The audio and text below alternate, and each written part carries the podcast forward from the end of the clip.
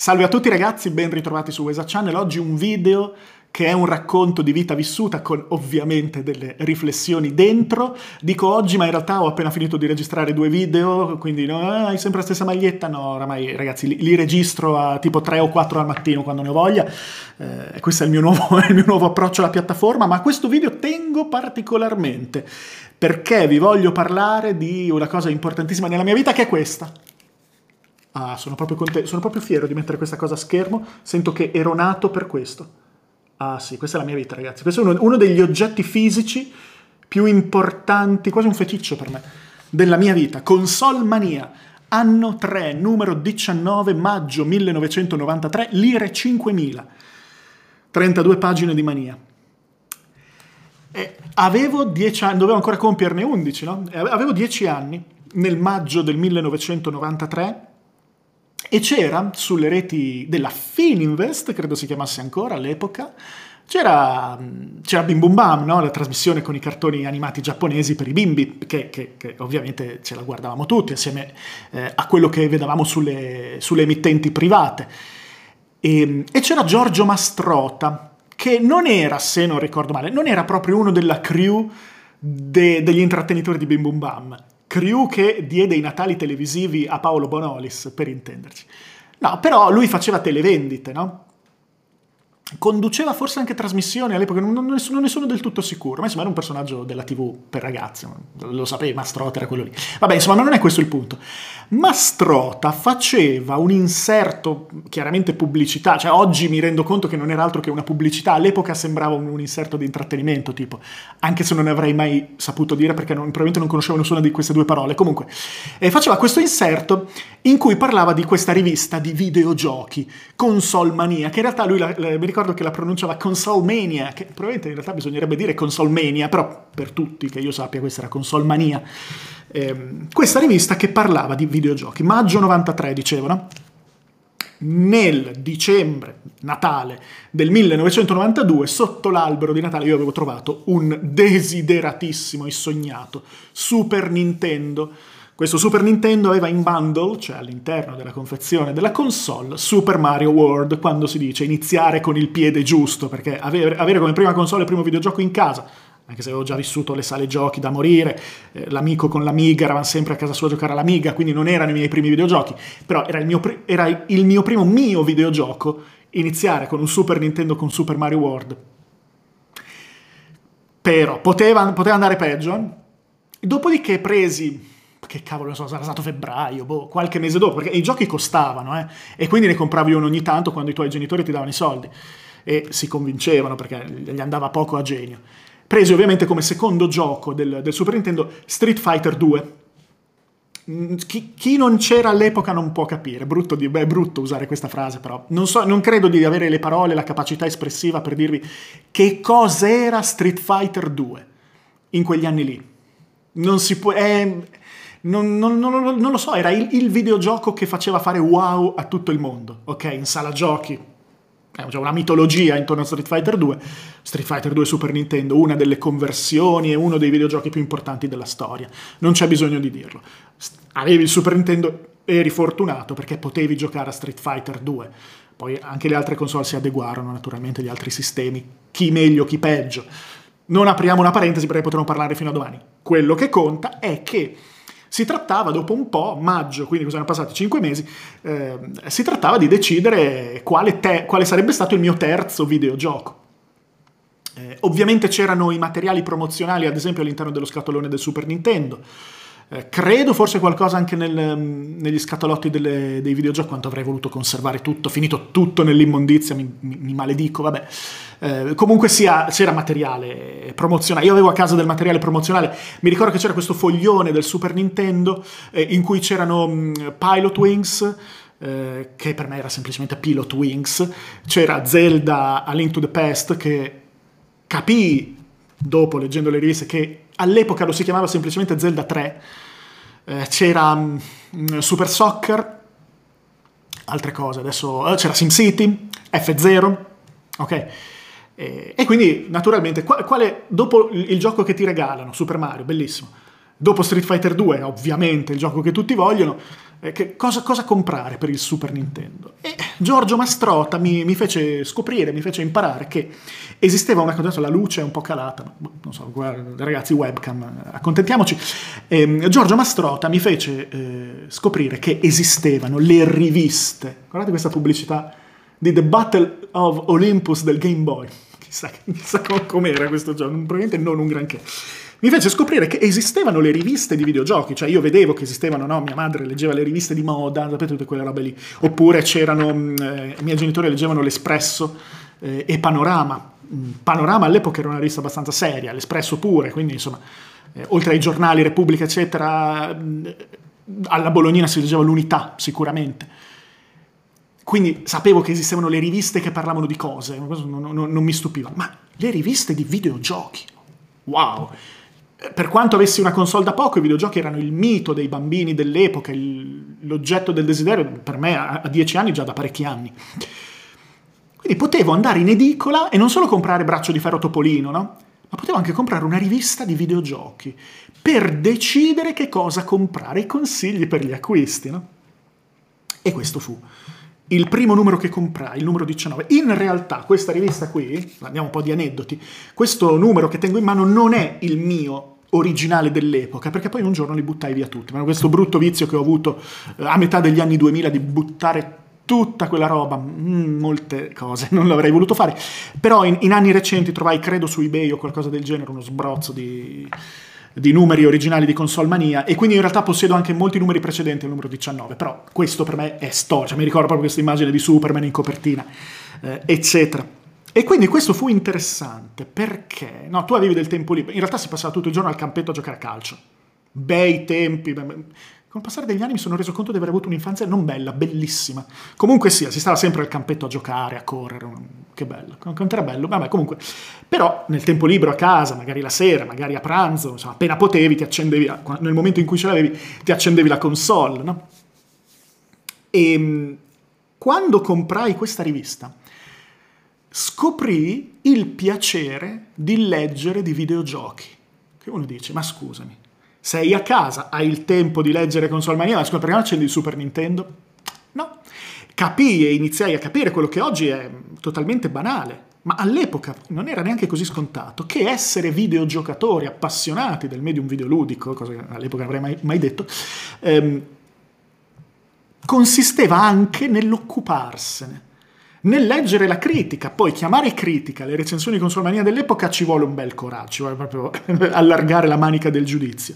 Però in realtà io ero un bambino che non leggeva libri, io odiavo leggere, ho iniziato a leggere a 18 anni, salvo Asimov e due eccezioni in croce, ok? Quindi in realtà leggevo, mi ritrovavo, perché poi non c'era solo console mania, c'era CVG, c'era Super Console, per me che avevo Nintendo c'era Super Console, eh, ce n'erano altre, insomma. Col, ne, molti mesi dopo iniziai a comprarne tipo 4 o 5 al mese, ok? Um, mi ritrovavo a leggere, a leggere di videogiochi, a criticare mentre leggevo critiche di videogiochi, a sognare, a immaginare di far parte di queste redazioni, perché tutti i bambini dell'epoca sognavano di essere nella redazione, poteva essere Console Mania, poteva essere The Game Machine, ma io il, computer, il personal computer l'ho avuto nel 98, quindi per me The Game Machine arriva nel 98. Eh, potevano essere tante altre riviste, ok? C'era Zap alle origini, sappiamo tutti tutto, dai, tanto siamo vecchiacci. Chi sta ancora guardando questo video è per forza uno che ha vissuto sta roba. Ehm, la, la, consapevolezza, il piacere di leggerne e lì solo ipoteticamente di discuterne. Io in realtà non ho mai discusso dal vivo, prima di, di fare YouTube, di videogiochi con qualcuno davvero come piace a me, in modo critico, eccetera. comunque gli amici, sì, tutti video, videogiocatori, oggigiorno, chi non lo è, eh, però eh, comunque videogiocatori frega, capita? Videogiocatori o quello che gioca solo World of Warcraft tutta la vita, oppure quello che FIFA o, o PES, o quel cazzo che... Cioè, capito? Gio- videogiocatori così. Cioè, mh, ho moltissimi amici appassionati di fantasy, eh, nessuno di loro, se non, se non, avessi insistito io, avrebbe mai nemmeno provato Dark Souls o The Witcher, cioè per, quindi non esperti di videogiochi. Quindi la vera, la vera, discussione videoludica era, soprattutto da bambini, era, era immaginaria in realtà, ma ti, ti, formava. E la cosa che mi, ha, che mi colpisce, rileggendo queste, risfogliando queste, queste riviste, è che io mi ci sono formato. Qual è la base della tua formazione? È Umberto Eco, ma neanche per idea. È, boh, che ne so io. Ehm, una cosa che mi ha formato moltissimo, Avanzi, Tunnel, le trasmissioni no, di, di, condotte dalla Dandini con Guzzanti, sì, certamente sì, o anche la Jalapas del, degli albori, o che ne so io, eh, t- tutte quelle cose che, che, che, sorbivi attraverso la televisione, quindi ovviamente i cartoni giapponesi, bla bla bla bla bla. Ma quanto mi ha formato Console Mania, eh, io, io, non lo posso dire, e io odia- cioè, odiavo Console Mania, mi stava sul cazzo perché era molto più dal lato Sega che dal lato, che, che poi era Giorgio Mastrota e, e, varie pubblicità, Jerry Calava, lasciamo perdere. Docet era Siga per tutti noi all'epoca. E Console Mania era molto più simpatizzante di Siga che di Nintendo. Eh, ciò nonostante, cioè, tu vedevi queste immagini, vedete, per dire, tutte queste immagini, tutte fotografie che erano fatte a mano no? dai, dai, dai, redattori. Era, era, una, era una rivista colorata, piena di personaggi, no? Hai visto Superman, qua avevi le tartarughe ninja, e qua c'era il voto, eh, naturalmente, oddio, qua sto coprendo la voce, c'era il voto, figura, quanto ha preso, no? E quindi scopri che eh, Turtles Return of the Shredder per Mega Drive ha 93 in grafica, 90 in sonoro, 94 in giocabilità e 92 il totale. Non c'era ancora la longevità che verrà introdotta alcuni numeri dopo. E, e, quindi era una meraviglia. Gods, conversione per Super, per Super Nintendo da Amiga, io già conoscevo questo gioco. Molto affascinante. E mm, ti abituavi a leggere, ti abituavi a pensare, ti abituavi a stare su un testo scritto anche se odiavi i libri. In realtà, paradossalmente, avuto, i videogiochi hanno avuto questa funzione per me, mi hanno fatto leggere. E, e poi qui c'erano, c'erano, i redattori che diventavano dei miti. Raffaele Sogni. Voi, io non so se, se, se mai verrà a, a vedere questo video. Ma voi non avete idea, cioè uno dice ma tu sei, il tuo autore è Umberto Eco, il tuo autore è, boh che cazzo ne so io, è eh, Hilary Putnam, o... no, no, no, no, no, il mio autore è Raffaele Sogni. Voi non avete idea di quanto io adorassi il raffo, perché c'era questa... In realtà erano degli influencer, erano, de... erano già dei personaggi, la redazione, no? Il raffo Raffaele Sogni è in assoluto della mia vita la persona che mi ha più formato intellettualmente e chi si ricorda le sue recensioni spero stia ridendo insieme a me, pensando così. Ma è vero, è vero, il piacere il gusto con cui io leggevo le recensioni di Raffaele Sogni non, non lo posso descrivere. Era, era, bello, era proprio bello, ero, era, ero, molto felice ed era molto molto bello leggere le sue recensioni che non erano recensioni, erano tutte battute. Mi piaceva perché faceva un sacco di gag, diceva un sacco di stronzate, faceva morire da ridere. E non, non c'era quasi niente del gioco in realtà però io lo adoravo. E c'erano tantissimi altri recensori storici, tra questi uno, uno di loro, Piermarco Rosa, mi deve 149.000 lire. Spero che sia ancora vivo, che qualcuno gli faccia vedere questo video, puoi fare il cambio, cambio standard, non c'è problema, però io voglio 149.000 lire, perché proprio in questo numero 19 del maggio del 1993 di Consolmania, io anziché comprare quelli che avrei poi preso successivamente, Zelda, anziché comprare Super Mario Kart, cos'era Super Mario Kart? Anziché comprare F0, tutti i giochi che poi ho preso dopo. Io comprai, basandomi su un 94 di valutazione, che triste, aveva pure le foto scure, erano pure venute male le foto. Comprai Looney Tunes Roadrunner, il gioco di Will Coyote e Beep Beep per il Super Nintendo. Grafica 90, leggo solo il riassuntino finale, non si fa. Grafica 93, colorata e velocissima. Sonoro 91 riproduce fedelmente quello del cartoon. Vero. Giocabilità. Ragazzi, non avete idea di che merda sia questo gioco. È una merda. Che io non so. Non c'è, oltre alla parola merda, non c'è un altro modo per descrivere quanto sia una merda. Giocabilità 95, coinvolgente e longevo. Eh, voto finale 94. I possessori, e poi sentite, i possessori dell'introduzione, cappello introduttivo. I possessori del Mega Drive non se ne abbiano male, ma a me questo gioco piace più di Sonic 1, 2 e compagnia bella. Ora io, da uno che è cresciuto con Nintendo, ma il Mega Drive se l'è recuperato tutto, se l'è letteralmente studiato, una cosa magnifica, meravigliosa, e amo moltissimo Sonic 1 e 2, soprattutto il 2. Leggere una cosa del genere è una bestia, a proposito di perché sei veramente una cazzo di questi quel cazzo, fai dire una cosa del genere. Primo perché i protagonisti mi stanno più simpatici, secondo perché, eh basta, qui la recensione la faccio nell'introduzione, era pieno di battutine così, con Salvario mi faceva morire, eh raga, eh, avevo 10 anni. E quindi Roadrunner ottenni sudate, non sudate, ma insomma supplicate sudando moltissimo, 149.000 lire, me lo ricordo ancora, 149.000 lire, che era un prezzo alto, probabilmente ebbe anche sfiga nel negozio, ma era un prezzo alto per un gioco del Super Nintendo. Era di quelli di fascia alta, c'erano anche robe che arrivavano a 160 a volte. Guardate la bellezza, scusate, ho trovato questa cosa bellissima, guardate la, la, bellezza, la pubblicità di F0, la Formula 1 del futuro corre più, corre più veloce della tua immaginazione Che gioco! Che gioco, mamma mia, preferì anticipare con Roadrunner. Insomma, sudai per ottenere 149.000 lire e imparai che la stampa specializzata non va presa troppo sul serio. e niente, insomma, Desert Strike, versione Super Nintendo, che sono, se non ero questi qua di Electronic Arts, Desert Strike, Jungle Strike erano meglio su Mega Drive. Credo che questo fosse il consensus. Marco Auletta che recensisce i Flintstone per Game Boy, Marco Auletta scoprì in anni recenti quando comprai anche i numeri precedenti al 19, Marco Auletta che diede 91 a The Legend of Zelda, A Link to the, to the Past, uno dei più grandi videogiochi di tutti i tempi, ancora oggi stupendissimo e bellissimo, 91. Posto. Poi ci sarà il mitico numero 33, se non sbaglio, con la recensione di Super Street Fighter 2, bellissima. Devo dire che ricordo ad esempio che Console Mania fece una cosa in realtà molto poco commerciale, nel senso che quando uscì eh, Street Fighter 2 Turbo sul, sul, sul, Super Nintendo, ovviamente quando uscivano Street Fighter i primi c'era un'attesa, una smania pazzesca, mi ricordo che mise le foto di anteprima, ah sappiate che ne uscirà tra pochi mesi uno con quattro personaggi in più. E io direi subito il frao, questo non lo compro, compro quello dopo. Che i puristi diranno che in realtà il Turbo per Super Nintendo è meglio, bla bla bla bla bla. Frega ero un bimbo e per certi versi lo sono ancora. Ehm, però insomma tutti aneddoti, ricordi, di un mondo in cui passavi le tue giornate a leggere le riviste, le riviste le leggevi solo, non potevi fare i commenti, ok? Però anche se c'era l'angolo della posta, dove già c'erano dei flame, gente che, che, che era anche incazzata e loro rispondevano, cioè nel senso... Eh, comunque mitica redazione di Consolmania, innanzitutto congratulazioni per la vostra stupenda rivista. CM è infatti, secondo il mio parere, la migliore rivista consoles only nel panorama europeo. E loro, non esageriamo, NDD. E ve lo dice uno che ha sempre acquistato min machines ogni mese, non solo quel. Mazza, questo era un super esperto, deve essere più grande di me di sicuro. Insomma, fa, un sacco di complimenti. Poi le domande: quando credete che uscirà il gioco? Ma 16 bit, eh, quanti sono rispetto a 32? Insomma, t- tutte queste domande qui. E, ehm, e, io, come tantissimi all'epoca, mai spedita, però avevo nel cassetto la mia lettera con Solmania, no? Ma il Super Nintendo il Mega Drive, ma secondo voi, ma cosa ne pensa? Ma quando uscirà?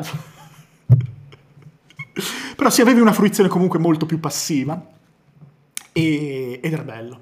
Era bello perché era un portale magico, coloratissimo. E, e in realtà, oltre al discorso che passavo le giornate a leggere, eh, in realtà, cosa che non avrei mai fatto con i libri, questa cosa ti faceva capire che eh, esisteva il discorso intorno al medium videoludico. Era qualche cosa di cui parlare, qualche cosa da analizzare, qualche cosa su cui scannarsi, scoprivi le fazioni, e, se, e Siga contro Nintendo, eccetera. Era, era una, ecco, quello che volevo dire è questo, era una cultura i videogiochi sono, ma erano, una cultura, una parte così importante della nostra cultura, sempre più importante. Chi si sarebbe immaginato che sarebbero diventati così? Che, che realizzazione della visione infantile vedere oggi cosa sono i videogiochi? Cioè, per me lo sono da, da, in realtà dalla fine degli anni Ottanta, ma ora lo sono per il mondo una cosa così importante. E, ehm, bello, bello, bello, bello. Bei tempi, bei tempi, non che, non che siano brutti i tempi di oggi, ma devo dire che c'è una bella nostalgia ripensando alla, alla semplicità di questa comunicazione, anche no? per certi versi. Ripeto, da un punto di vista critico non è che queste riviste erano insufficienti, erano. Vi, vi ripeto, cioè io adoravo le recensioni di Raffaele Sogni proprio perché del videogioco non dicevano quasi niente, ma facevano un sacco di gag, quindi avete capito. Eh, in ogni caso, pazzesco, pazzesco. Volevo, volevo condividere questo, questo, ricordo, questo cimelio di un'epoca perduta, ripensando a un'infanzia eh, di cui forse la distanza nel tempo ti fa sembrare tutto bellissimo, meraviglioso, fantastico. E cosa erano, cosa voleva dire una comunicazione così asimmetrica, in cui tu eri soltanto passivo, quanta mitologia generava. Eh? Cos'erano quelle immagini? Naturalmente tu potevi, tra le altre cose, oggi tu giochi tutti i giochi che vuoi, sono gratis, sono piratati, sono emulati, ma all'epoca giocare a un videogioco, comprare un videogioco, oddio, In realtà su Amiga mm, no, c'era una pirateria allucinante. Ma un gioco per console iniziava a diventare una cosa unica. Quindi tu di una marea di videogiochi avresti avuto esperienza soltanto delle loro foto. Ad esempio, vi faccio questo esempio qui, qua me la ricordo benissimo. C'è, la, a parte Fatal Fury, paragone fra, fra versione Super Famicom e Mega Drive, anche se si occupavano anche del Neo Geo. Eh. Ma ad esempio ricordo benissimo questa recensione di Batman Returns per il Super NES. Guarda che bello, guardate che bello e io non l'ho mai comprato, prese 93, era molto affascinante, belle foto, recensione di Raffaele Sogni tra l'altro. Eh, figo, molto figo, però c'era qualcosa che non mi ispirava, non, ama, non amavo molto i picchiaduri a, scor- picchiaduro a scorrimento alla Final Fight, non mi erano mai piaciuti tanto, eh, sembrava un po' monotono visivamente e quindi non l'ho mai comprato. Ma la mia cultura di Batman Returns per il Super Nintendo era questa recensione, queste foto qui, magari potevo averne due o tre su due o tre riviste diverse, un po' più avanti. Eh, e poi c'erano tutte le gag interne, cioè questa redazione tutte le altre, erano piene di inside jokes, quelli che oggi chiameremo gli inside jokes. Eh, si, si come, come, posso dire, si, si, punzecchiavano, si stuzzicavano ed erano tutti personaggi, no? E ognuno era un personaggio con una sua caratterizzazione, in realtà nel, all'interno di queste redazioni e il sogno della vita era fare parte di una redazione di una rivista di videogiochi. Cioè io non penso di non aver sognato mai cosa vuoi fare da grande l'astronauta, ma, ma, ma sei matto, ma che astronauta? Io mi cago da... No, no, io voglio fare parte di una redazione di una rivista di videogiochi. È un peccato che quel mondo lì, il mondo delle riviste, ovviamente riviste che campano di pubblicità, quindi immaginatevi quanto il video critica e influencer rimanga, cioè, non è che è valido per sta roba, ma di più, ok? Cioè, nonostante, eh, è un, un, peccato che il mondo delle riviste non si, praticamente non ci sia più o ne, sia, o ne rimangano dei residuati. E il sogno oggi, ma ne abbiamo già parlato tante volte su Twitch, ma è un sogno che rimane un sogno ovviamente, sarebbe fare la rivista indipendente o il sito indipendente, no? sarebbe una, una figata cosmica, ma come si fa? Non si fa, tra l'altro non si può fare in italiano, il bacino di utenza potenziale sarebbe talmente ridicolmente piccolo che non, non ha proprio, una, una cosa che non ha senso.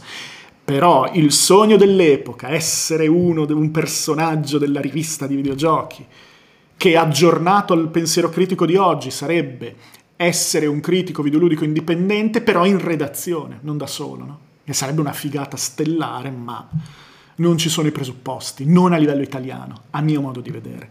E quindi...